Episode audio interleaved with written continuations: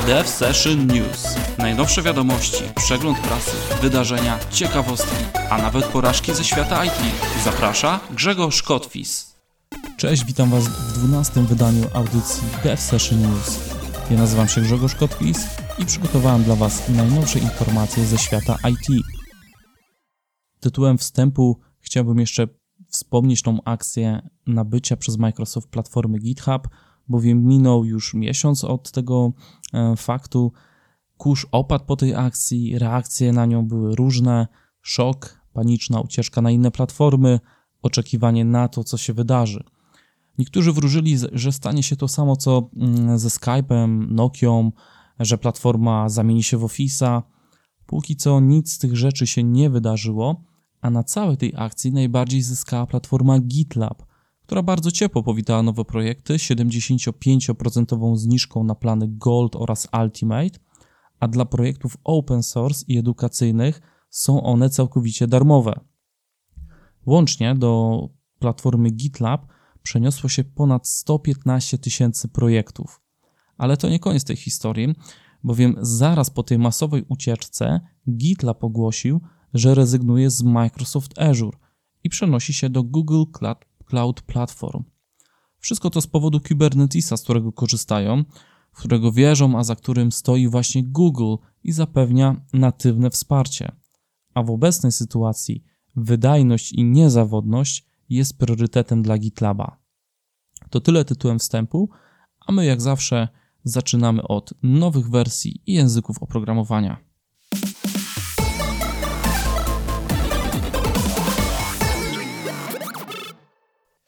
Wydano Pythona 3.7, najnowsza główna wersja zawierająca wiele nowych funkcji i optymalizacji. Wspomnę tylko o Data Classes, coś w stylu POCO, czyli prostych klas mapujących właściwości bez zbędnego kodu boilerplate, który jest za nas generowany, z powodzeniem mogących zastąpić np. nameIt tuple. E, nowa metoda breakpoint, przenosząca wprost do debugera domyślnie pod spodem woła metodę sys breakpoint hook. Mm, tak więc to tylko takie dwie, można powiedzieć, najważniejsze e, zmiany. Ich jest o wiele, wiele więcej. Link e, do artykułu opisującego te zmiany znajdziecie na devsession.pl podcast myślnik 12. Mamy nową wersję Node'a 10.5 e, Node.js'a w którym pojawiło się eksperymentalne wsparcie dla wielowątkowości. Jest to bardzo świeża wersja e, tej koncepcji i twórcy, deweloperzy zastrzegają, że może w przyszłości otrzymywać tak zwany breaking change, więc zalecam ostrożne używanie. Google wydał V8 albo V8 JavaScript Engine, otwarty silnik JavaScript stworzony i rozwijany przez Google, a używanych w Chrome. Dla zainteresowanych dodam, że może on zostać uruchomiony samodzielnie lub osadzony w dowolnej aplikacji napisanej w C++. No i najważniejsze, implementuje specyfikację ECMAScript. Mamy nową wersję Gita 2.18, e, w którym najważniejszą zmianą jest początkowe wsparcie dla nowego Wire Protocol który ma zapewnić znacznie większą wydajność. Google, który już od jakiegoś czasu używa wewnątrz, e, wewnątrz firmy, wewnątrz swoich projektów e, tego protokołu, raportuje znaczny wzrost prędkości i zapewnia wsparcie na swoich serwerach Google Source oraz Cloud Source. Microsoft zapowiedział rozpoczęcie prac nad Visual Studio 2019. Póki co nie mamy informacji co do planów wydania i czym konkretnie będzie się charakteryzował nowy produkt, ale po samej nazwie widać, że możemy się go spodziewać właśnie w 2019 roku. W jednym z artykułów Microsoft zostawił kilka podpowiedzi, z których wynika, że prace skupią się na lepszych możliwościach refaktoryzacji z mocnym wsparciem Roslina, nawigacji po projekcie, rozszerzeniu możliwości debugera i poprawie czasu ładowania solucji i jej budowania. Czekamy cierpliwie, a w międzyczasie e, to, co rzeczywiście istnieje, jeśli chodzi o Visual Studio, czyli mamy nowe preview do Visual Studio 2017 15.8 Preview 3. No i kolejne wydanie Visual Studio Code, który no dość systematycznie, można powiedzieć, że chyba prawie co miesiąc e, jest, jest wydawana nowa wersja. Tak więc to jest to, co rzeczywiście na chwilę obecną mamy, a na Visual Studio 2019 czekamy. Kolejna informacja z obozu Apple'a dotyczy mm, jego nowego systemu operacyjnego na macOSa, czyli Mojave, Mojave, no Mojave chyba się to czyta. Apple przedstawi nową wersję systemu operacyjnego. Z nowych rzeczy dla deweloperów Dark Mode. Tak, to wszyscy o tym wiemy, że jako użytkownicy możemy z niego korzystać, ale dla deweloperów też jest to jakaś zmiana i trzeba się do niej dostosowywać, jak w aplikacji dobrze obsłużyć ten dark mode. Druga rzecz, Create ML. Nowa technologia do tworzenia i uczenia modeli uczenia maszynowego. Create ML działa ze Swiftem. Przeprojektowano App Store'a, a konkretnie yy, API ocen i recenzji dla aplikacji zbudowanych już przy użyciu nowego SDK 10.14. Wprowadzono uwierzytelnione aplikacje. E, teraz deweloper może przesłać swoją aplikację do Apple'a, który przed jej dystrybucją przeprowadzi proces jej potwierdzenia, uwierzytelnienia. Wtedy użytkownik przy jej pierwszym uruchomieniu zostanie odpowiednio poinformowany, że jest zaufana i nie zawiera złośliwego oprogramowania. Aplikacje takie są podpisywane certyfikatem ID programisty i zawierają także taki ticket od Apple'a. E, na chwilę obecną nie udało mi się sprawdzić, czy ta usługa jest jakoś dodatkowo płatna. Tego niestety nie wiem. E, mamy nowy Network Framework e, wspierający pracę z, pracę z protokołami sieciowymi TLS, TCP, UDP. Kolejna rzecz Natural Language platformę do analizowania tekstu, dedukowania metadanych mm, w połączeniu z CreateML może posłużyć do rozwiązywania problemów NLP, czyli Natural Language Processing. Jeśli chodzi o usunięte, wycofane rzeczy z nowego systemu, e, to jest to OpenGL i OpenCL. Aplikacje korzystające z tych technologii będą co prawda nadal działać, ale zostały oznaczone już jako do wycofania i zalecane jest przejście na ich nowe odpowiedniki, czyli Metal i Metal Performance Shader, które zostały natywnie stworzone dla macOSa czy tvOSa. Zespół .NET Core ogłosił, mm, że ich najnowszy kompilator nowej generacji RyuJT w pełni zasila platformę .NET Core. RyuJT kompiluje kod pośredni do kodu maszynowego docelowej architektury, wspierając przy tym architekturę 32-bitową, 64-bitową oraz ARM32 i ARM64. W rezultacie wszystkie te platformy mogą oferować teraz większą wydajność. Pierwotnie kompilator ten został wydany wraz z .NET Frameworkiem 4.6 dla architektury x64 zastępując tym samym JIT64. Zostając przy .NET Core, mamy informację, że wersja 2.0 zakończy swój, powiedzmy, żywot i wsparcie 1 października 2018 roku. Z kolei .NET Core 2.1 będzie wersją LTS, czyli Long Term Support, i to do niej deweloperzy powinni aktualizować swoje obecne rozwiązania. Netflix udostępnił źródła swojej platformy Titus, służące do zarządzania kontenerami. Titus zasila krytyczne aspekty działalności Netflix, od streamingu wideo, rekomendacji i uczenia maszynowego, big data, kodowania treści, technologii studyjnej, wewnętrznych narzędzi inżynieryjnych i innych obciążeń Netflixa. Aktualnie Titus obsługuje tysiące aplikacji na całym świecie w siedmiu odizolowanych regionalnych zestawach na dziesiątkach tysięcy maszyn wirtualnych EC2. Pojawiła się pierwsza wersja GitHuba dla silnika gier Unity.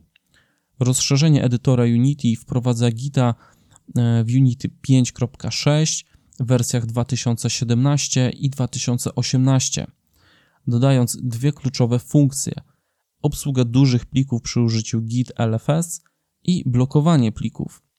Funkcje te umożliwiają zarządzanie dużymi zasobami i krytycznymi plikami scen za pomocą Gita w taki sam sposób jak zarządzanie plikami kodu. Red Hat zmienia zasady licencjonowania swoich produktów. W skrócie, projekty open source zainicjowane przez Red Hata, które korzystają z licencji GPL w wersji drugiej lub LGPL 2.1 będą wymagać GPL wersji trzeciej, które określane jest mianem klauzuli naprawczej dla łamiących zasady licencjonowania. Przyznaje okresy karencji na okres 30 lub 60 dni, w zależności od okoliczności, w celu naprawienia właśnie wspomnianych naruszeń. Posiadanie tego czasu ułatwia tym, którzy mają kłopoty z warunkami licencji, aby naprawić te, te rzeczy przed potencjalnym sporem sądowym. W maju w dziewiątym wydaniu Dev Session News informowałem Was o projekcie Pulumi, który wchodził w fazę zamkniętych beta testów.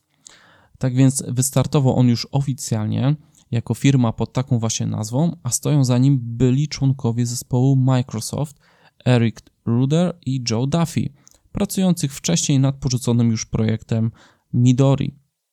Pulumi ma umożliwiać budowanie i zarządzanie infrastrukturą rozwiązań chmurowych za pomocą języków programowania. Obecnie wspiera JavaScript, TypeScript, Python, Go dla rozwiązań AWS-a, i Google Cloud Platform. Google sypnęło kasą na fundację Linuxa i uzyskało status platynowego partnera, przekazując pół miliona dolarów rocznie.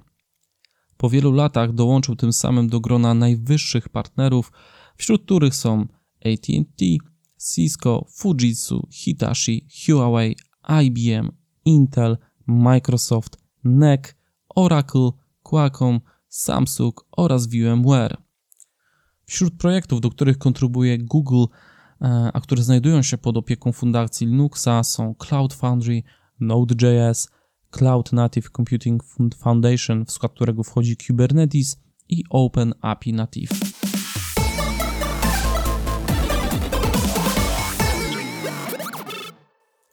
Kolejna informacja to taka ciekawostka mm, na chwilę obecną, bowiem IBM złożył wniosek patentowy o nazwie Blockchain for Program Code Credit and Programmer Contribution in a Collective. Powód? Kiedy kilku programistów pracuje nad dużym projektem, śledzenie ich osiągnięć i ustalenie faktycznego wkładu programisty może stać się dość trudne. Rozwiązanie oparte, oparte o blockchain ma zapewnić bezpieczne i niezawodne podejście do śledzenia i dołączania informacji związanych ze współpracującymi programistami nad kodem w celu uzyskania zapłaty, rozwiązywania sporów oraz do innych celów. Zgodnie z opisem tego patentu, wkład każdego uczestnika projektu będzie brany pod uwagę za każdym razem, gdy fragment kodu zostanie napisany, przesłany, wykryty przez rozproszoną sieć i dodany jako blok do łańcucha blockchain. Dalej czytamy, że taki blok może również zostać zaktualizowany w odpowiedzi na wyzwalacze, takie jak wybór przycisku na graficznym interfejsie użytkownika, yy, pokazujący edytor kodu w celu dodania kodu, ukończenia testu jednostkowego, integracji kodu, czy zamykanie przypisanego elementu pracy. Czyli w grę wchodzi tu po prostu integracja z IDE, z całym tym przepływem i wytwarzaniem oprogramowania. To na pewno ułatwi ocenę indywidualnych osiągnięć projektu i tym samym wynagrodzenia za pracę dewelopera. Obecnie nie ma niezawodnego sposobu sprawdzenia, co każdy programista zrobił lub czego nie zrobił, aby rozwinąć produkt. Tak więc taki patent właśnie się pojawił od IBM-a, a my przechodzimy do kolejnej informacji związanej z najnowszym zestawieniem superkomputerów Top 500. E, jest to zestawienie, które mm, klasyfikuje najszybsze komputery na świecie już od wielu, wielu lat. Jedna rzecz e, w tym zestawieniu pozostaje bez zmian, czyli Linux jako jedyne jądro systemu operacyjnego działające na wszystkich tych maszynach. Zaskakujące jest to, że GPU, a nie procesory, aktualnie zasilają większość prędkości superkomputerów, bowiem e, po raz pierwszy w historii większość flopów, flop jest to jednostka mocy obliczeniowej komputera, dodanej do listy top 500 pochodzi z GPU zamiast właśnie z procesorów. E, większość tych flopów, to jest około 56%, pochodzi od układów Nvidia Tesla. I tak, nowym mistrzem zestawienia jest Summit, który zepnął z pierwszego miejsca Sunway Taihu Lite, osiągając 122,3 petaflopsa. Summit jest zasilany przez serwery IBM, każdy wyposażony jest w dwa procesory Power 9 i 6 procesorów graficznych V100. Drugie miejsce wspomniany już Sunway Taihu Lite 93 petaflopsów, trzecie Sierra 71 petaflopsów. Dla porównania, pierwszy w zestawieniu superkomputer e, mieszczący się w Polsce to jest Prometeusz, który w rankingu aktualnie zajmuje 103 miejsce z wynikiem 1,6 petaflopsa. Żeby jakoś zobrazować Wam moc takiego Prometeusza, e, to jest to odpowiednik około 50 tysięcy najwyższej klasy PC-ów w takiej najmocniejszej konfiguracji. E, gdyby kogoś zainteresowały e, te informacje, to zestawienie to zostawiam mm, na devsession.pl slash podcast myślnik 12 link do top 500, ale również do informacji o Prometeuszu.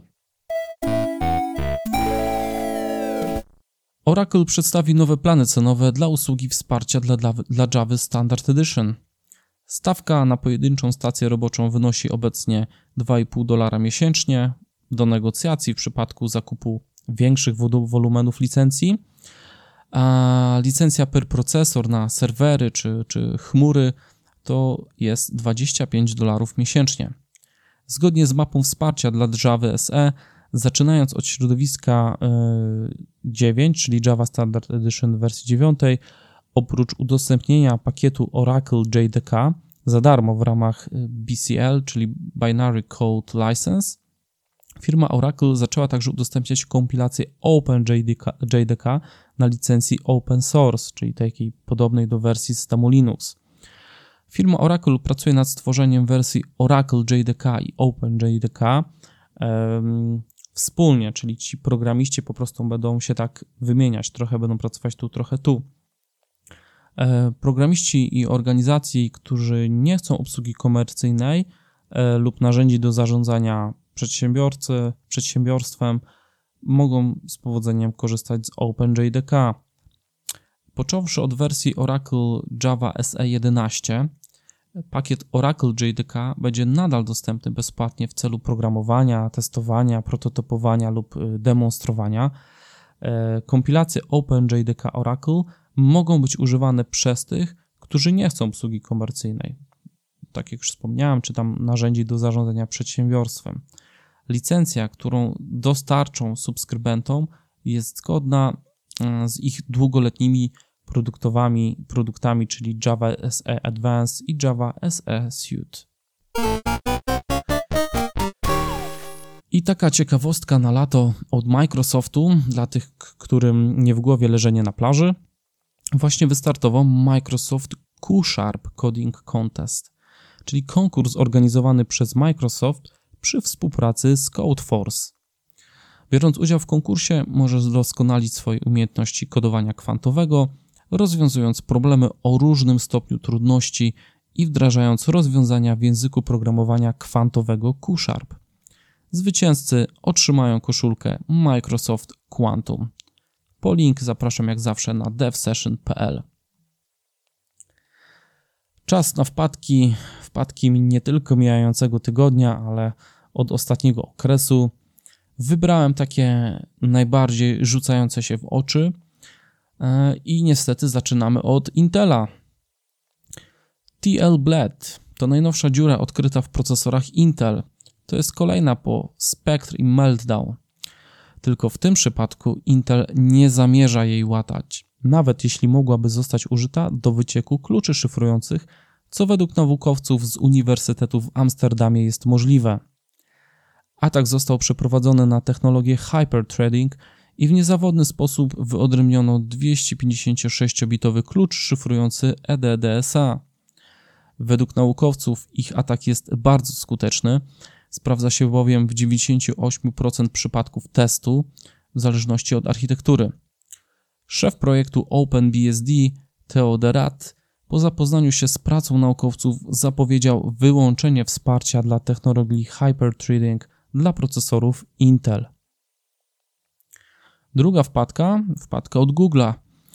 Chociaż Google obiecał użytkownikom, że nie będzie czytać e-maili użytkowników Gmaila, firma nie zrobiła zbyt wiele, aby powstrzymać lub uniemożliwić zewnętrznym twórcom oprogramowania dostęp do naszych wiadomości e-mail.